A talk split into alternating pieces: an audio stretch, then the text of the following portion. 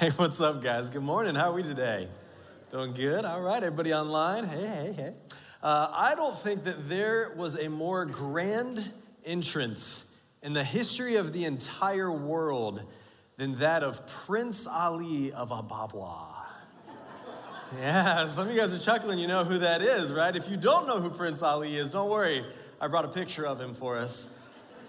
That's right. That is uh, Aladdin. Aladdin. Uh, he is from the uh, original book of uh, 1001 Nights, or better known, the 1992 Disney movie Aladdin there. And in this kid's cartoon of Aladdin, he actually uses a genie to become a prince in order to woo a princess, right? Like, guys, we do dumb things all the time to woo our princesses, right? Aladdin was no different. And what happens is this genie, who's uh, voiced by the hilarious and late Robin Williams, goes way overboard in this scene. This huge musical number that they put out. And, and, he's given exotic animals. He's got an entire entourage behind him, super strength, tons and tons of money. And this entire city comes out to see who is this amazing, mysterious prince, and they all want to pay attention to him. And if I'm being honest, as a five year old, I dug it.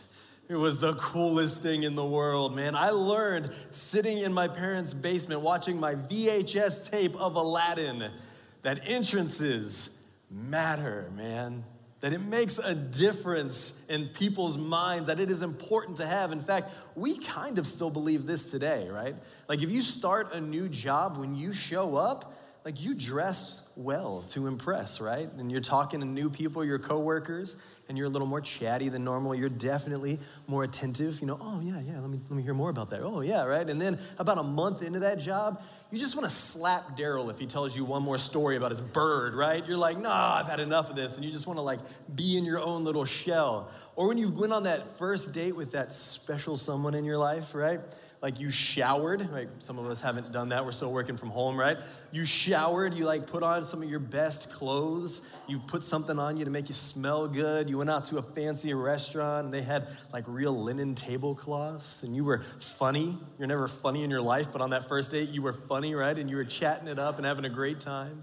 And then about a month into that relationship, you're both sitting on the couch in sweatpants, going through Hulu, sharing a bag of Cheetos together, right? Like it's just totally flipped. But that grand entrance, that first impression, man, that mattered, right? There's something about that that's just lasting in our memories here. Hey, we're on our third week, uh, as Carrie said, of this Jesus is series. And we're just taking between now uh, and Easter to look at the events in Jesus' life that all took place before Easter, before the resurrection occurred. And it's an incredible thing to go through because it shows us how Jesus just reveals himself again and again and again because he is intentional every step of the way with his actions, with his sayings, with everything that he does, all the way up until he defeats death on Easter morning. And we've already looked at uh, Lazarus being raised from the dead, we looked at uh, Mary anointing Jesus with oil. And today we're going to spend some time and we're going to look at Jesus' VIP entrance into the city of Jerusalem. So if you have your Bible or the North Point app there, we're going to be in John chapter 12 this morning. Feel free to open that up. There's Bibles right in front of you as well. You can use those if you need to. But uh, the North Point app, you can follow along this week's talk. There's sermon based questions for your life group, and uh, you can even submit questions for the podcast later on. So Feel free to hang with us here this morning. Uh, as I said, we're going to be in John chapter 12. John uh, is the last of the four gospels in the New Testament. In fact, uh, John actually wrote his gospel way after the other three had already published and already sent their letters out to everybody else. And, and what John is doing is he's telling his very firsthand account of his time with Jesus. See, John was one of the closest followers, closest friends, and disciples of Jesus. He's commonly referred to as the one whom Jesus loved. Now, that's funny to me because John's the one who wrote that. so it's like, yeah, Jesus loved me, right? There's kind of something in there that makes me laugh. But, but right before this passage, John talked about uh, Jesus raising Lazarus, and he talked about Mary, Lazarus' sister, coming and anointing with oil. And, and I got to say, I showed up here this morning and I went and looked in my mailbox, and I had a package from Amazon that said to Jake and Mark. I'm like, who is sending something to market me? Like, that's a little weird, right? So I pop it open, and somebody had sent us a, a little bottle of nard. right? So if you were here last week or you watched the podcast this week, we have got some nard all of a sudden. And I am not sharing with Mark, whoever sent that. I appreciate it. It's also mine now. So thank you for that. so now John, he's told these stories, and now he's moving into uh, talking about Jesus coming into Jerusalem, where over the next week, Jesus is going to be arrested, he's going to be tried, and he's going to be killed all during Passover week. So let's jump into it. John chapter 12 here says the next day the large crowd that had come to the feast heard that Jesus was coming to Jerusalem. So they took branches of palm trees and went out to meet him, crying out, Hosanna! Blessed is he who comes in the name of the Lord, even the King of Israel. And Jesus found a young donkey and sat on it, just as it is written Fear not, daughter of Zion. Behold, your king is coming, sitting on a donkey's colt. His disciples did not understand these things at first, but when Jesus was glorified, then they remembered that these things had been written about him and had to be done to him. The crowd that had been with him when he called Lazarus out of the tomb and, and raised him from the dead continued to bear witness. The reason why the crowd went to meet him was that they had heard he had done this sign. So the Pharisees said to one another, You see that you are gaining nothing. Look, the world has gone after him. So here we go. We have Jesus entering into Jerusalem on a donkey. And people are out shouting Hosanna and waving palm branches to him. Like it had to be kind of a cool thing to see, especially from Jesus' perspective, to see all these people and, and all this pomp and circumstances and everything that's happening. But, but in some ways, as I read this, it's kind of like, well, what's, what's the big deal here? Like, why a donkey? Like, that seems a little weird. Why Hosanna? Why the palm branches? What's the point? Like, Jesus, you've come into many cities to teach and do stuff. Like, why is this one all of a sudden a big deal? And what is missed on us because we're not Jews living under Roman rule in the first century of the Middle East, right? Okay, cool, we're not. So we kind of miss some stuff here. And what we really miss is the symbolism that's at play right here. That, that everything that happens here points to this idea that Jesus is king. That he's making an incredibly kingly interest that is simply entrance that is simply lost on us today. Here, let me show you. Uh, if we go all the way back to the Old Testament in First Kings, First Kings, we see that King David, who was the ruler of Israel at the time, is dying. Everybody knows that David is dying, and so they're doing what you would do when a king is going to pass away, and you, you, you, kind of prepare for, for his death, for whatever may be coming next. And what that does is it leads to some political jockeying that's occurred inside the kingdom. See, David had promised his son Solomon that he would be the next king after him. But not everybody was on board with that plan. In fact, another one of his sons, a guy named uh, Adonijah, decides that he wants the throne. Check this out in 1 Kings chapter 1. Now, Adonijah, whose mother was Haggith, that is a terrible name, by the way, okay? So if you have a mother in law or something named Haggith, I apologize, but that is a horrible name to have right there. Uh, Adonijah, whose mother was Haggith, put himself forward and said, I will be king. So he got chariots and horses ready with 50 men to run ahead of him. His father had never rebuked him by asking, Why do you behave as you do? He was also very handsome and was born next after Absalom. There's a lot there we're not going to get into, but uh, Adonijah conferred with Joab, son of Zeruiah, and with Abiathar the priest, and they gave him their support. But Zadok the priest, Benaiah, son of Jehoiada, Nathan the prophet, Shimei and Rei, and David's special guard did not join Adonijah.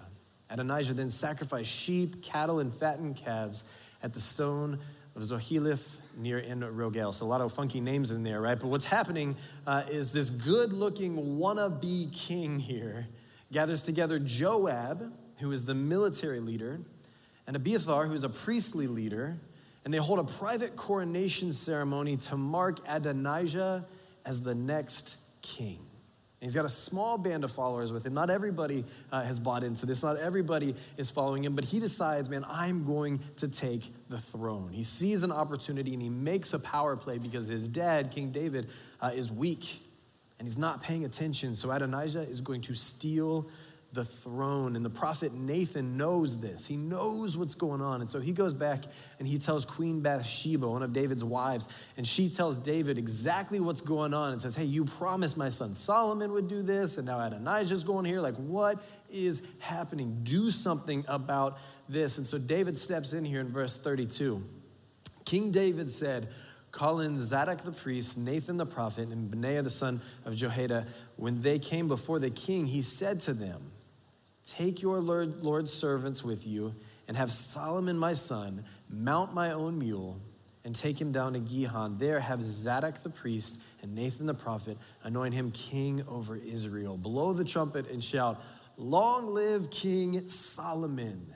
Then you are to go with him, and he is to come and sit on my throne and reign in my place. I have appointed him ruler over Israel and Judah. David takes some time here and he calls in Solomon uh, and he gives him his, his royal mule. So think of this as kind of like uh, every few years when we elect a new president, they have this big scene that they always show on TV where the old president goes out and they like shake hands and go get on a helicopter, which is the coolest way to like leave anything ever, right? Uh, and the new president gets the, like the keys and walks in, and then we don't see him again until a party later on. But there's that moment where like they shake hands and there's this difference. That's kind of what's going on between David and Solomon right here. And then David parades Solomon on like his like Cadillac donkey that he has right here, the royal donkey. This is a thing, a royal donkey.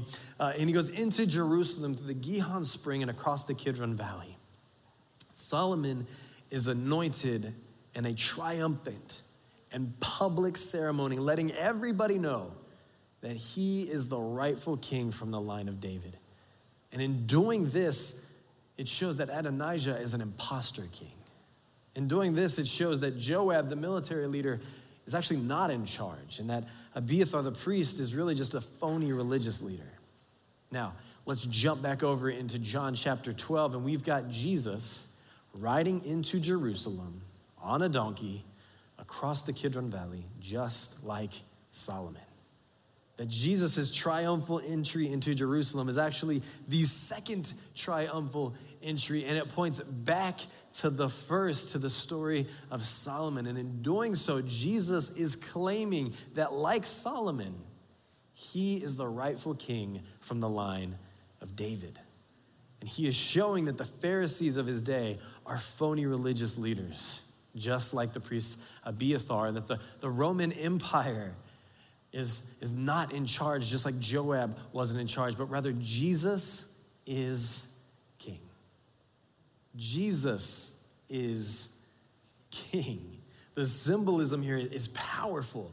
And it wouldn't have been missed by anybody in the crowd. They all know that Jesus is claiming kingship just like Solomon. They had prophecy upon prophecy of this day. And it's one of the reasons that all of these guys are so excited in this moment.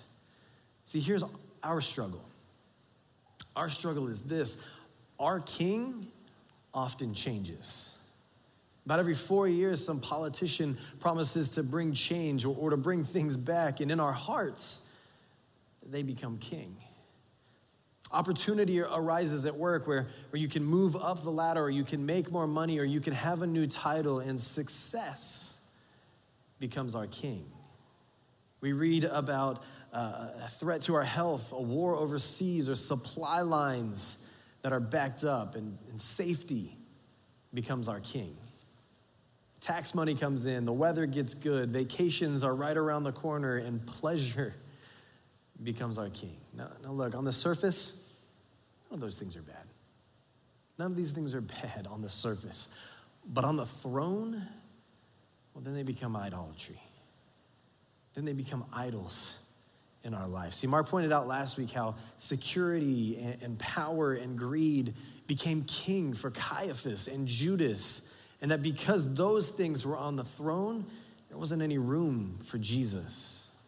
So, my question is this Have we placed good things on the throne of King Jesus? See, Jesus entered Jerusalem and he calls out the pretenders. He has laid claim to his kingship and he has declared that he alone is worthy to rule and that anything else that tries is going to fail. That money is going to fail, that success is going to fail, that health will fail, that protections will fail, that none of them are deserving to be king in your life. Only Jesus is worthy and deserves to rule as our king. See, another thing that's, that's interesting about this passage here is their use of palm branches. Uh, I love palm branches. And I love palm branches because whenever I see them, I am usually someplace warm and sunny, right? Carrie was just talking about the sun. I'm a huge fan of the sun as well. Uh, we were down in Florida at a church conference a couple weeks ago, Rick and I, uh, and it was a warm, sunny, and beautiful 85 degree day. And so we decided that we needed to worship the Lord in the morning poolside, right? right? Like all good things come from God, so we're gonna, we're gonna take care of them poolside, right? And so that's what we decided to do. And, and I'm sitting in my, my pool chair, and there's a, a, nice breeze coming in. The warm sun is, is, is on my skin, and it feels so good. And I'm actually rocking our littlest one here to sleep, and I'm, I'm kind of shushing her and singing a little bit, and, and she's rubbing her eyes. And as I look out, man, I just see these beautiful palm trees. And I just think to myself, can I get one on the plane? Right? Like, can I just dig one of those up and take them home? Because, man, it would be so great in January to like look out my window and just see a palm tree and, think of warmth and how wonderful that would be. The problem is we live in pure Michigan where it is pure freezing like six months out of the year, right? I was having a conversation today and I, I, said, hey, I'm so excited. Like, I think, I think we're probably out of the snow. And, and I could see the look in the eye and we both laughed because every time I say that to somebody, they always look at me and say, Well, I remember when it snowed in April, right? It's like, Oh, thanks for the Debbie Downer moments, right? We have those, right? But here's the thing we can't have palm trees here no matter how bad we wish we could. But they did have palm trees in Jesus' day. They do have palm trees over there. And what was so great about palm trees for me is the symbolism. And in the same way, man, palm trees were symbolic as well, not for warmth and sunshine. They actually have plenty of that over there, but they are instead a symbol for victory in the Greek world. They were associated with the Feast of, of Tabernacles in the Jewish world. They were used by the Maccabees as part of the rededication of the temple, and coins were minted with pictures of palm trees and the words for the redemption of Zion written around them. That palm branches are even depicted later on in the Bible in Revelation chapter 7 uh, as followers of Jesus who have overcome persecution are waving them because palm branches were symbolic for victory and salvation. It's symbolic for victory and salvation. And when Jesus enters, the people are acknowledging Jesus not only as a king, but as a victorious king. The crowd had just seen him claim victory over death in raising Lazarus from the dead, and now they are claiming his victory again in the crowd, in the midst of, of waving palm branches to their victorious king, they're also shouting out a, a word or a phrase. They're, they're yelling out, Hosanna! And Hosanna, literally translated, means save now. Save now. Originally, this was used uh, as a prayer in Psalm 118, and by Jesus' time, they're using it as a, as a praise. But, but as the people yell out Hosanna, they actually go on to, to quote more of Psalm 118 by saying, Blessed is he who comes in the name of the Lord. And then they add, Blessed is the King of Israel as well. And the crowd is waving palms at Jesus, shouting, Save now to their incoming victorious King because they believed, they believed that Jesus would restore them as a nation. They think Jesus is coming to restore the kingdom of Israel to its former glory, like the days of David and Solomon. See, the Bible tells us that nobody really even understood what they were doing. The disciples didn't fully get it, and the crowd didn't fully get it. They're wearing, waving palms and declaring a victorious king that will, will, oversave, that will save them and will overthrow Rome and will bring back their kingdom on earth. And it wasn't until Jesus is raised from the dead that the disciples looked back at this moment and they realized, oh, man he was a victorious king. But Jesus' victory wasn't for a new nation or restoring an old kingdom or a single people group, but rather his victory was over sin and death. See, sometimes we want Jesus to give us the wrong victory. we have a thing in our life and it becomes the thing in our lives that we care most about getting the victory. We want social justice and reform in our country. We want health and safety initiatives that are affordable and caring for the vulnerable. We want fair representation and election processes. We want awareness and protection for those that are marginalized and victimized by those in power. And here's the thing every single one of those is a good cause. And it's a cause worth fighting for in our world. And our world would be a better place with a victory in all of those things. God would be pleased if we would fix those things. But they aren't the ultimate victory we want. Ultimately, the victory that you and I want is Jesus' victory over sin and death for all of mankind. See, we fight in the church because our view on a, on a belief or, or manner of worship is the most important thing when it is only an important thing. We fight in the world because our view on, on politics or social issues or financial handlings or whatever else is the most important thing when it is only an important thing. So here's my ask don't stop caring about important victories, but don't lose sight of the most important victory helping others move towards Jesus. See, Jesus could have come and he could have established a new Jewish nation. He could have had victory over Rome, but it would not have been as good of a victory as defeating sin and death and evil and making a path back to a relationship with Him. And don't get lost in wanting a good thing that you miss the great thing that Jesus did. Instead, fight for the good thing because they will help point others to Jesus and the victory that he has claimed in their life. And I want this world to be better. God wants this world to be better, but ultimately, and it is about making his kingdom great and full of as many people who will worship him as possible and not just about having a better world. See, for the people in the crowd, the hope was that Jesus would be a military leader who would liberate them from oppression and would make them a great nation again. And they just had it wrong.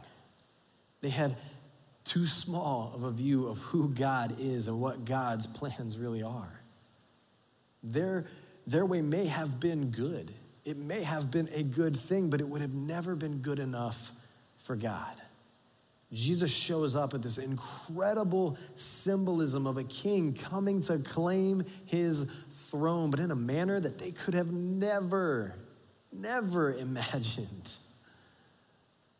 And in less than a week, Jesus would be killed for his rightful claim of being the Son of God. And in the middle of all this, this symbolism, this, this nationalism, this pomp and circumstance and praise, John drops an Old Testament passage in here in verse 14 and 15. It says, And Jesus found a young donkey and sat on it, just as, as it is written Fear not, daughter of Zion. Behold, your king is coming, sitting on a colt's donkey. Now, here's the thing this reference here is mainly uh, from Zechariah 9 9 regarding Jesus on a donkey. And if we go back to the book of Matthew, it actually adds a little bit more emphasis to this part uh, by referring to Jesus as gentle and riding on donkey. See, Zechariah, Zechariah 9 9 says this it says, Rejoice greatly, O daughter of Zion. Shout aloud, O daughter of Jerusalem. Behold, your king is coming to you. Righteous and having salvation is he, humble and mounted on a donkey, on a colt, the foal of a donkey. See, in comparison to the national zeal that this crowd is feeling in this moment here. John, who's got the luxury of, of, hindsight, an older man now looking back on everything that's occurred, of where the church is at, and he adds this reference to show that Jesus came as a humble shepherd king and not a military ruler. That the God of all creation made himself low like mankind so that he could shepherd and care for and guide and lead. He is a king whose rule is not by force, but out of care and love and sacrifice of himself. And it is drastically different than what everybody else was expecting. His closest followers didn't even understand this until after his resurrection, that he came to serve and not to be served, and to lay down his life as a ransom for many. That, that is King Jesus. The crowd cried, Hosanna. They wanted salvation, and they didn't even understand what they were asking for. And yet, Jesus gave them something better that they didn't even know they needed. See, I think my favorite part of, of all of Jesus' triumphal entry has got to be the Pharisees. In verse 19, it says, So the Pharisees said to one another, You see that you are gaining nothing. Look, the whole world has gone after him. The Pharisees are at a loss. Man, I love watching March Madness, right? I'm gonna go home like most of you guys today. I'm gonna root for state. You guys are waiting on it there, right? Ohio State, you're waiting, you're like, I'm not cheering. I know what he's gonna say, right? We're rooting for our teams, right? But there's something about this tournament that's so much fun, whether it's the stories, the upsets, the Cinderella teams, but in every single game, every single game, there's this one emotional moment at the end where one team is celebrating like crazy that they're moving on, and the other team's at a loss. Like they recognize the, the game might not be over. There still may be time on the clock, but they know it's over. And they're standing there at a loss. See, this group of religious leaders here, this group that feels threatened by Jesus, that they're gonna lose their power and influence and good standing with the Roman Empire, they're at a loss. These men who hate Jesus and all that he claims and does, is at a loss because everyone wants Jesus. The whole world goes after him. And I think John, who has written this gospel decades after all of this has occurred and after the other three gospels were written, I think he uses his wording very carefully here very carefully. He shows that the Pharisees are despondent because the world has gone after him. And yet, a few chapters beforehand, John had pointed out that Jesus came in the world not to condemn it, but to save it. And what he's doing here is he's alluding to the idea that Jesus is getting close to finishing his work while he's on earth. And there's nothing the Pharisees can do to stop it. In fact, everything that they do only furthers God's plan that King Jesus is victorious. And nothing, nothing will stand in the way of that. See, there is nothing that can stand in the way of God's love for you. King Jesus humbly came down to rescue you and to lead you, not to make this life better, but to make a brand new life with Him. And just like for the disciples in the crowds, man, He's got bigger and better plans than you can even imagine. And for some of us, that means that we got to take a second and stop right where we're at, grab a palm branch, start waving, and just yell out, Hey, Jesus, save us. Save us. And, and putting aside all that this world has to offer and recognizing that only because of King Jesus and only through King Jesus can you find forgiveness and hope. Yeah, for others, it just means refocusing who's our king. It can be so easy to get caught up in a, in a swell of fear or cling to ideas of comfort or success. Man, whenever we read the Bible, you see that God is consistently telling his followers, fear not, because he's in control. Jesus promises that, hey, you are going to lose your safety and you're going to lose your comfort by following him. It's part of the deal because comfort and safety are not the goal, they aren't king. Jesus is the goal. Jesus is king. And when we are focused on him as the utmost desire and our utmost truth, man, then it opens our eyes and it changes how we see the world. We become more like him and less like the world around us. See, the Bible promises us that one day, King Jesus is coming back. And he's gonna bring his kingdom to this earth, and that once and for all, he's gonna put an end to all evil and all sin and everything that they entail. But until then, until he comes back, you and I are given the idea that we have to praise and obey and honor and exalt King Jesus over every single thing in our life, even the important things. And when King Jesus is the only one who sits on the throne of your life, then everything falls into its rightful position. When King Jesus is here, man, I have less fear. I have more strength because I serve a king whose power has no limits, whose love has no bounds. And when King Jesus is on the throne of my life, man, then everybody around me is going to begin to notice who I serve. And the whole world will go after him because people are drawn to that. The world may not recognize it, but it desperately wants and needs King Jesus because only his reign will bring about the end of sin and death. And that, that is the goal because Jesus is King. Let's pray this morning. Jesus, we just say first and foremost, you are King. And we, we, we hail you, we praise you, we love you, God, that no matter what else in this world wants to sit on your throne, it is not worthy. But Jesus, you and you alone are worthy. And so, Father, we, we exalt you, Jesus. We praise you, Jesus. We give you all that we have and all that we are. And we set all things aside, trusting in you. We love you, Jesus, and we pray in your name. Amen.